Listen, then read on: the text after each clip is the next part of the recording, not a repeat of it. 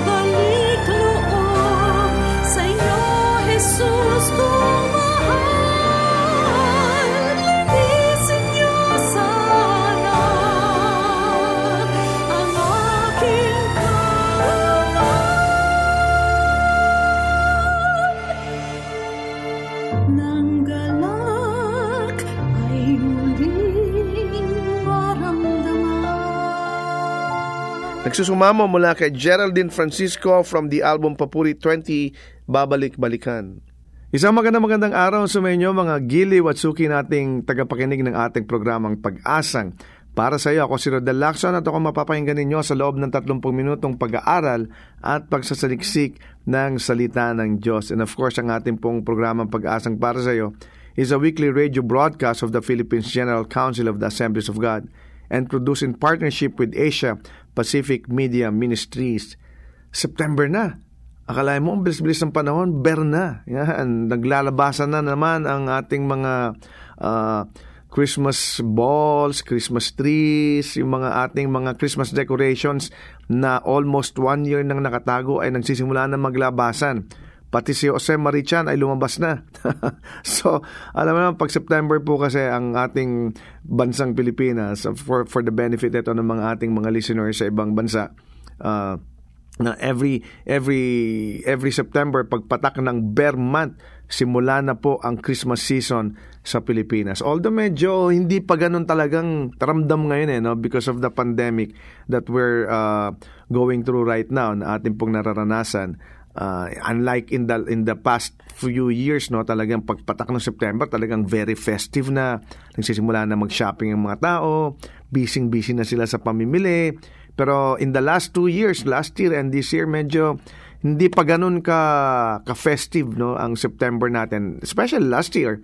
Pero ngayon, uh, hopefully no tayo medyo oh, bumalik na ng kaunti sa normal although ganun pa rin no hindi pa rin tayo uh, talagang natatapos sa pandemic nito because of the Delta variant. Kaya patuloy pa tayo mag-ingat no.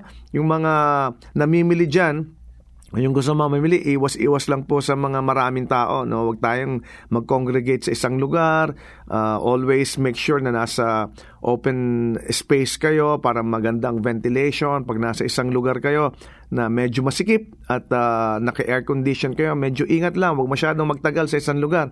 Kasi sabi nga nila dati, yung alpha variant, uh, yung unang lumabas na variant ng, ng, ng COVID, uh, 15 minutes ang maximum kailangan hindi maghiwalay na kayo. Pero ngayon hindi raw ganun sa Delta. Dahil uh, in less than 1 minute pwede kang tamaan itong Delta variant na ito because highly transmissible nga ito para ng araw itong chicken pox no? So ingat ingat lang po tayo. Huwag masyadong magpakabisi. Pero uh, ganun pa rin uh, huwag tayong masyadong matakot na magtiwala tayo sa Diyos na tayo pangangalagaan ng ating Panginoon. Let's just do our due diligence and we we can be assured that God will help us sa ating dinaraanan ngayon no.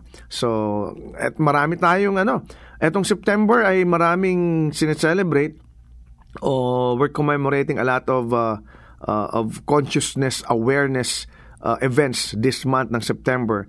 Ang September ngayon ay National Peace Consciousness Month Uh, ito ay World Prevention Month din, Social Security Month, Grandparents Day yan sa mga lolo at lolas, Blood Disease Month, National Cleanup Month, yan naman ay sa September 17 to 23. By the way, binabati ko pala ng belated happy birthday yung aking bunsong anak na si Kayel Lacson, kaisa-isa naming anak na lalaki. Nag-celebrate siya ng kanyang birthday nung September 1. And speaking of birthdays, batiin na rin natin yung mga uh, nag-birthday at magbe-birthday this week, no? Belated happy birthday kay Jasmine Runes, kay Pastor Abner Bais from uh, Western Visayas District Council, kay Roxanne Capuno, kay Ann Ana Nang Domingo, at kay Rose Parnes. At happy happy birthday for this week, no? Binabati natin si Pastor Sur del Rosario. Pastor, happy happy birthday si Doris Julian o Doris Julian, si Aldrin Parazo, si Hope Estilier, at si Pastor Met Katalan. Yan. Papasalamat din tayo of course sa mga kaibigan natin na patuloy na nakikinig sa atin na walang sawang talaga nakatutok sa ating programang pag-asang para sa iyo every week. No, marami ako na-receive na mga messages right after nung nung uh, Sunday o nung that day na broadcast natin. May mga messages ako tatanggap, nagpapasalamat. Yung iba naman ay uh, talagang nagsasabing na encourage sila sa ating uh, topic for that week o for that day at yung iba naman nagsasabing uh, na pinapanalangin nila tayo. So walang palya yan. So maraming maraming salamat po sa inyo na mga patuloy na sumusuporta sa ating programa. Ngayon naman idumako tayo sa pag-aaral ng salita ng Diyos. Kung kayo may dalang Biblia o kayo may katabing Biblia o kayo may kasamang telepono sa inyong tabi, magpagbukas kayo sa akin sa Psalm 23. Ito ay isang napakapamilyar na na mensahe o isang pa- pamilyar na passage na ating babasahin ngayon. Ang sabi dito, Psalm 23, re- reading from NIV, ang sabi, The Lord is my shepherd, I lack nothing. He makes me lie down in green pastures. He leads me beside quiet waters. He refreshes my soul. He guides me along the right path for his name's sake. Even though I walk through the valley of the shadow of death, I will fear no evil, for you are with me, your rod and your staff, they comfort me. Verse 5 You prepare a table before me in the presence of my enemies. You anoint my head with oil. My cup overflows. Surely your goodness and love will follow me all the days of my life, and I will dwell in the house of the Lord forever. Alam po ninyo, ito yung ating binasa ay ah, ito ang mga isa sa pinaka most quoted text sa Biblia no alam na alam natin to na ang Psalm 23 gi- minimemorize nga natin ito eh. may mga kantang sinulat patungkol dito sa Psalm 23 na ito at ito yung isa sa mga popular no na talagang kinukote natin na mga text sa Biblia Uh, six verses lang ito, no? 1, 2, 3, 4, 5, 6. Pero ito ang anim na verses o anim na talata na talaga namang uh, this meet us in the times of our need. Hindi ba? Kapag tayo ay may mga uh, may mga sakit, kapag tayo may mga nararamdaman, kapag tayo nalulungkot, ito ang madalas na kinukote sa atin eh. Itong anim na verses na ito, they have entered many hospitals they have many they have entered many sick rooms they have dried dried many tears dahil nga sa ganda nitong mensahe nitong uh, binasa nating talata no? Kaya lang minsan yung familiarity dahil masyado nang iko-quote dahil masyado na nating na may memorize paminsan-minsan yung fa- familiarity nito ito yung humahad lang sa atin na kunin yung ating daily help from the psalm na binasa natin gawin natin ito ngayong araw ito. Let's get reacquainted with Psalm 23. Ano ba ang location itong ating favorite psalm na to? Ito ay between Psalm 22 and 24. No? Of course, yung Psalm 22 is the Psalm of the Cross. Pag binasa natin yan. Yung Psalm 24 naman is the Psalm of the Kingdom.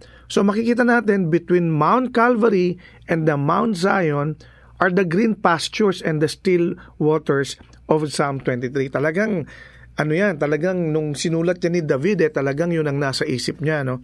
Yung between Mount Calvary, between Mount Zion, o between the Psalm of the Cross, between the Psalm of the Kingdom, nandoon yung green pastures na nakita niya sa kanyang isipan, na nakita niya sa kanyang puso, at nandoon din still waters na nabasa natin dito sa Psalm 23.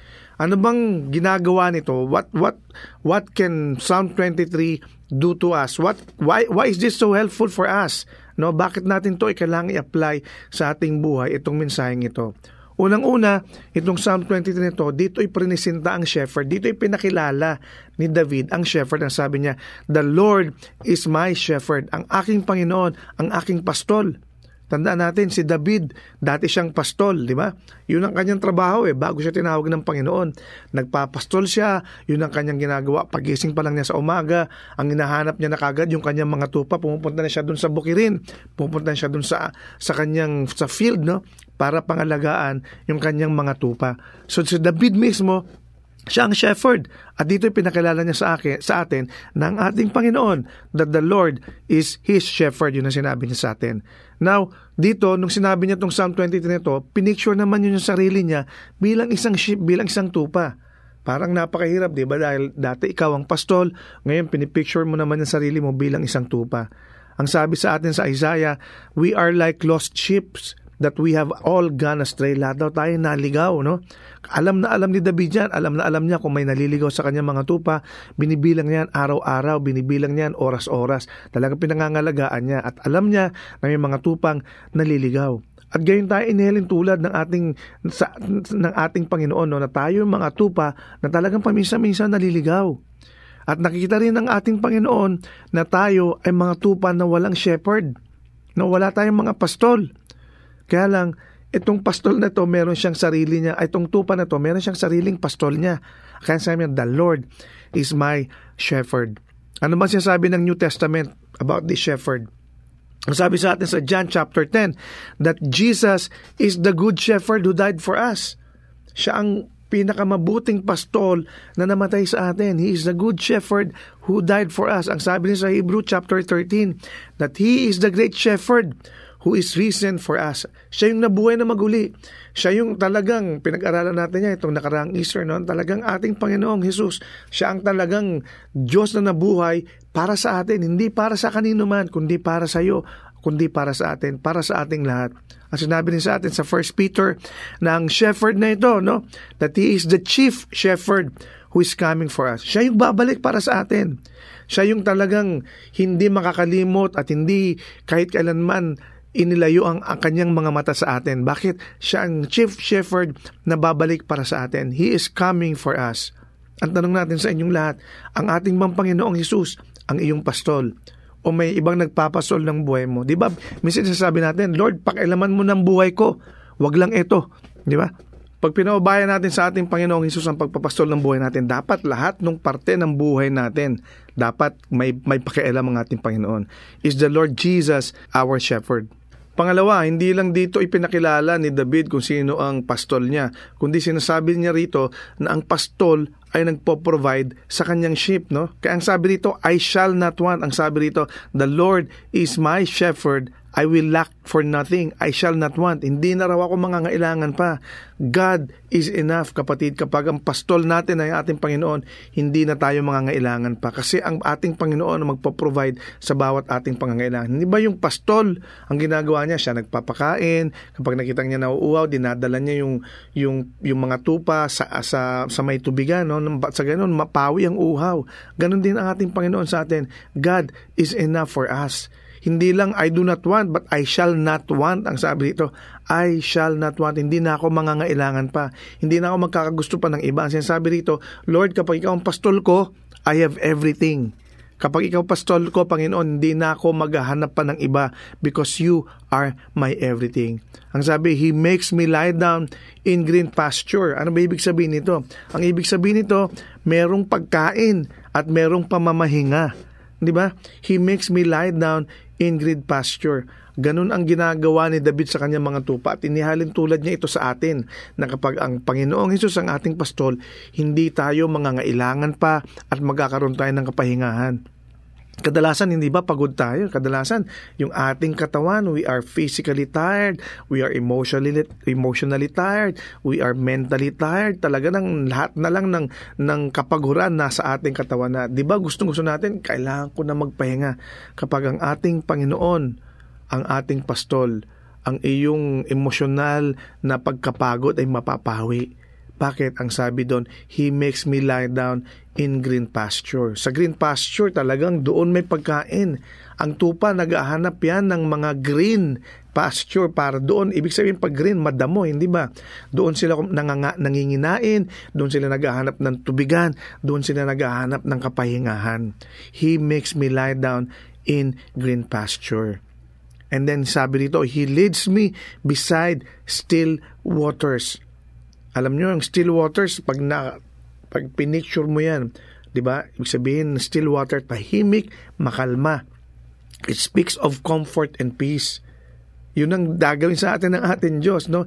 He will lead us to comfort and He will lead us to our peace. Talagang katahimikan ng isip, katahimikan ng kalooban, katahimikan ng emosyon, katahimikan ng pag-iisip, katahimikan ng ating espiritu, katahimikan ng ating pangangatawan. He will lead us beside the still water. May comfort, may kapayapaan. At hindi ba sinasabi dito sa atin, ang water nagsisimbolize ito ng Holy Spirit. Kapag nandun ang Holy Spirit sa ating buhay, kapag nandun ang Holy Spirit sa ating katabi, makakatiyak tayo ng comfort, makakatiyak tayo ng kapayapaan. At sinabi pa rito, and then He restores my soul. Anong ibig sabihin? No? Ibig sabihin, He revives us when we are down. Kapag tayo'y lugmok na lugmok na, nandyan ang ating Panginoon para tayo itayo. Nandyan ang ating Panginoon para tayo i-revive. Nandyan ang ating Panginoon para i-restore tayo. No? He will restore our soul. He will lead us in paths of righteousness ang ibig sabihin nun, guidance. Meron tayong nakatitiyak tayo na meron tayong paggabay mula sa ating Panginoon. Sa lahat ng desisyong ating gagawin, Kapag ang pastol natin ang ating Panginoong Heso Kristo, makasisiguro tayo na ang mga desisyong ating gagawin ay naayon sa kanyang kalooban. Bakit? Kasi may guidance eh. 'Di ba? Ang sabi, He leads me in paths of righteousness. Dadalhin niya raw tayo dun sa daan ng katuwiran. Paano ka mapupunta sa daan ng katuwiran kung wala kang gabay, kung wala kang instruction, 'di ba? Kaya tayo naliligaw kasi hindi tayo nakikinig na instruction mula sa ating Panginoon. Pero sinasabi rito, dadali niya tayo dun sa daan ng katwiran. Merong paggabay na manggagaling mula sa ating Panginoon. Yung ating mga business transactions, yung ating mga gagawing desisyon sa buhay, yung ating mga gagawin, kahit yung mga simple na mga uh, pang-araw-araw nating mga desisyon, talagang kapag may paggabay ang ating Panginoon, talagang nakasisiguro tayo na may success. Hindi bang sinabi, in all your ways, acknowledge Him, and He shall direct your paths. Kapag tayo daw ay may paggabay at mula sa ating Panginoon, nakasisiguro tayo na ang ating lalakaran ay ang tamang daan. Pero sinabi rito, all for His name's sake. Di ba? Pa, lahat daw ng iyan ay para sa katuwiran ng ating Panginoon, para sa kanyang kaluwalhatian. And even though we walk through the valley of the shadow of death, ang sabi, I shall fear no evil. Hindi natin kailangan matakot. Bakit? Kasi kasama natin siya eh. Di ba? Kahit daw tayo lumakad sa sa sa valley no ng kamatayan, hindi tayo dapat matakot dahil kasama natin ang Panginoon. Ibig sabihin niya kapatid, kahit ano pang uh, sigalot ng buhay ang dumating sa ating buhay, kahit ano pang problema, kahit ano pang kahirapan, kahit ano pang mga uh, talagang sakuna ang dumating sa ating buhay, no, hindi tayo dapat matakot dahil ang ating Panginoon will go with us. He will go before us. He will go with us. He will go beside us. Kasama natin ang Panginoon. Kahit kahit kailan, hindi tayo dapat matakot sa ating lalakaran. Ang sinabi pa rito, the table is prepared. Ibig sabihin, ang ating, ang ating ang provision ng Panginoon ay palaging nandoon, no? The cup overflowing. Hindi tayo mauubusan. Alam mo, ibig sabihin ng overflowing, yung yung hindi ka pa hindi mo pa nakikitang nabawasan man lang mula dun sa bibig ng baso. Kasi overflowing eh. Overflowing. Naalala ko tuloy 'di ba? Pag sinabi natin sa mga hotel dapat may uh, overflow ng coffee. Ibig sabihin kahit anong oras kahit anong panahon kahit anong sitwasyon no? Pag pumunta ka dun sa lagayan ng kape, may kape ka talaga. Ganon din dito, no? Kapag ang ating Panginoon ating kasama, yung ating cup ng blessing ay mag-overflow. Kahit kailanman, hindi tayo mauubusan. Kaya nga, umpisa-umpisa, I shall lack for nothing. No? I shall not be in want. And then itong maganda, ang sabi, your goodness and your love or your mercy depende sa, sa translation no? surely your goodness and love will follow me all the days of my life alam niyo yung goodness and mercy goodness and love, kambal yan eh, palaging magkasama yan. Isipin mo, mayroon kang dalawang guardians, no? dalawang kambal na guardians na sunod na sunod sa'yo, no? Ito yung ito yung mga stalker na kahit kailanman hindi mo katatakutan. Ito yung mga stalker na kahit kailanman ay hindi mo isasawayin, no?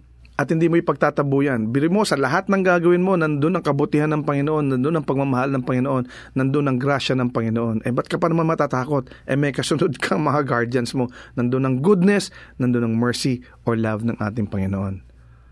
At isa pa, no, bakit ba importante itong mensahe na to sa atin? Dahil bukod sa ipinakilala dito kung sino ang pastol, di, sinabi rin sa atin dito na nagpo-provide ang pastol sa kanyang mga tupa o sa atin. No? Ito rin ang isang mensahe na nagsasabi sa atin that we are being prepared for eternity. Ang sabi dito sa verse 6, Surely your goodness and mercy or love will follow me all the days of my life, and I will dwell in the house of the Lord forever. Ang sarap no, no? I shall dwell in the house of the Lord forever. Nandun lang ako mananahan sa iyong bahay, Panginoon, for, for forever, no? Panghabang buhay. May forever sa Panginoon, kapatid. Kung wala kang forever, dito sa Panginoon, may forever. Ang sabi, I will dwell in the house of the Lord forever. Ang sarap nun. Ang ibig sabihin nun, the best is yet to come. Kung ano nararanasan mo rito sa lupa, kapatid, kapag ang ating Panginoon ang iyong, hindi, hindi lang ito kasi looking forward sa eternity, eh, no? kundi ito rin siya sabi na habang tayo nandito, kapag ang ating Panginoon, ang ating pastol, makakaasa tayo na ang kanyang proteksyon, ang kanyang pagpapala, ang kanyang blessing ay palaging nasa atin. No? At ang kanyang mararanasan natin, ma-experience natin yung sarap na mamuhay sa bahay ng ating Panginoon. May forever sa Panginoon. Ikaw kapatid, ano ang forever mo? Why don't we make David's shepherd, our own shepherd. Ba't di natin gawing pastol din natin kung sino ang pastol ni David, no? Si Jesus lamang ang tanging pastol na nakakakilala sa atin. At tayo bilang mga tupa, kung totoo tayo mga tupa, dapat makikilala natin ang ating pastol. Di ba ang sabi, the sheep knows the shepherd by its voice. Makikilala natin ang Panginoon sa pamagitan lamang ng kanyang boses, no? Bakit? Kasi talagang yung ating pag-fellowship sa Panginoon, yung ating pagkikipagnig sa Kanya, ay hindi napuputol. Let's make David's shepherd our own shepherd. Ang ating pastol, He will meet us, He will care for us, and He will give us eternal life. So ngayong araw, pakapatid, ngayong umaga, ngayong tanghali, ngayong gabi, bakit di natin gawing pastol natin ang ating Panginoong Yesus? Gawin natin itong goals ng ating buhay. Sabi natin, Panginoon, sa lahat ng gagawin ko, ikaw ang gumabay sa akin. Sa lahat ng desisyon ko, Panginoon, ikaw magbigay sa akin ng guidance. Sa lahat, Panginoon, ng iniisip ko, sa iyo lamang ang kaluwalhatian at sa iyo lamang ang pagpupuri, Panginoon. Tayong lahat manalangin.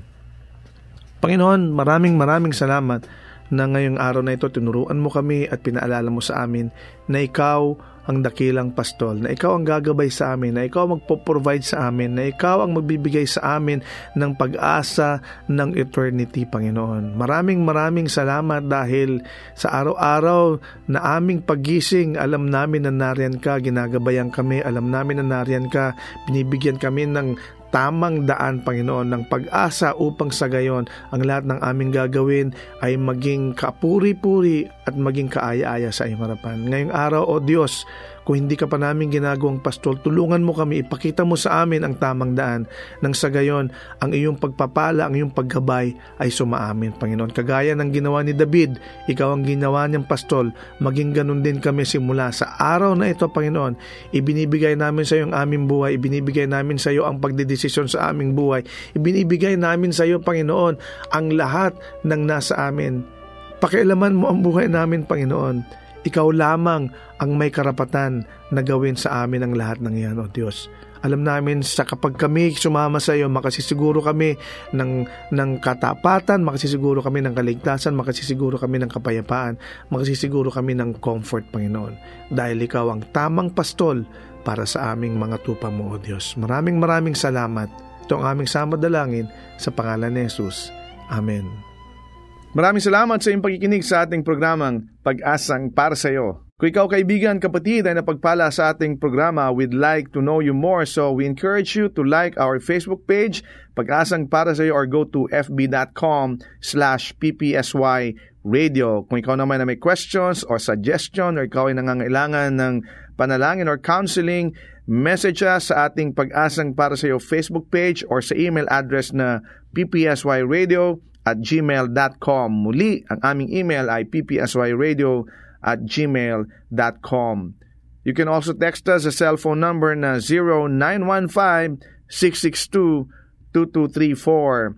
Again, that's 0915-662-2234. And uh, pag nag-text po kayo, lagyan nyo lang po na ito po'y PPSY o pag-asang para sa iyo. So we uh, so we know how to answer you. And to listen to our previous broadcast, you can access Pag-asang para sa iyo radio through our AP Media app or go to www.apmedia.org/ppsy. We are also available sa podcast. Just subscribe to Pag-asang para sa iyo through iTunes or through your favorite podcast application. Hanggang sa muli, ako si Rodel Lacson na nagsasabing God is the giver of hope at may pag-asang para sa iyo. Kami umaasa na kayo'y naliwanagan at natulungan ng mensahe sa araw na ito. Ang pag-asang para sa iyo ay palatuntunang nakalaan upang magbigay ng mga praktikal na kasagutan sa inyong mga suliranin sa buhay. Ang pag-asang para sa iyo ay isang paglilingkod na gawain ng Philippines General Council of the Assemblies of God. Kung kayo naghahanap ng gawaing pagsamba na malapit sa inyong lugar, ay inaanyayahan namin kayong dumalaw at dumalo sa aningmang Assemblies of God na sambahang malapit sa inyo. Hanggang sa muli, Nagpapasalamat po kami sa inyong masayang pakikinig at lagi niyong tandaan, ang salita ng Diyos ay may pag-asa para sa iyo.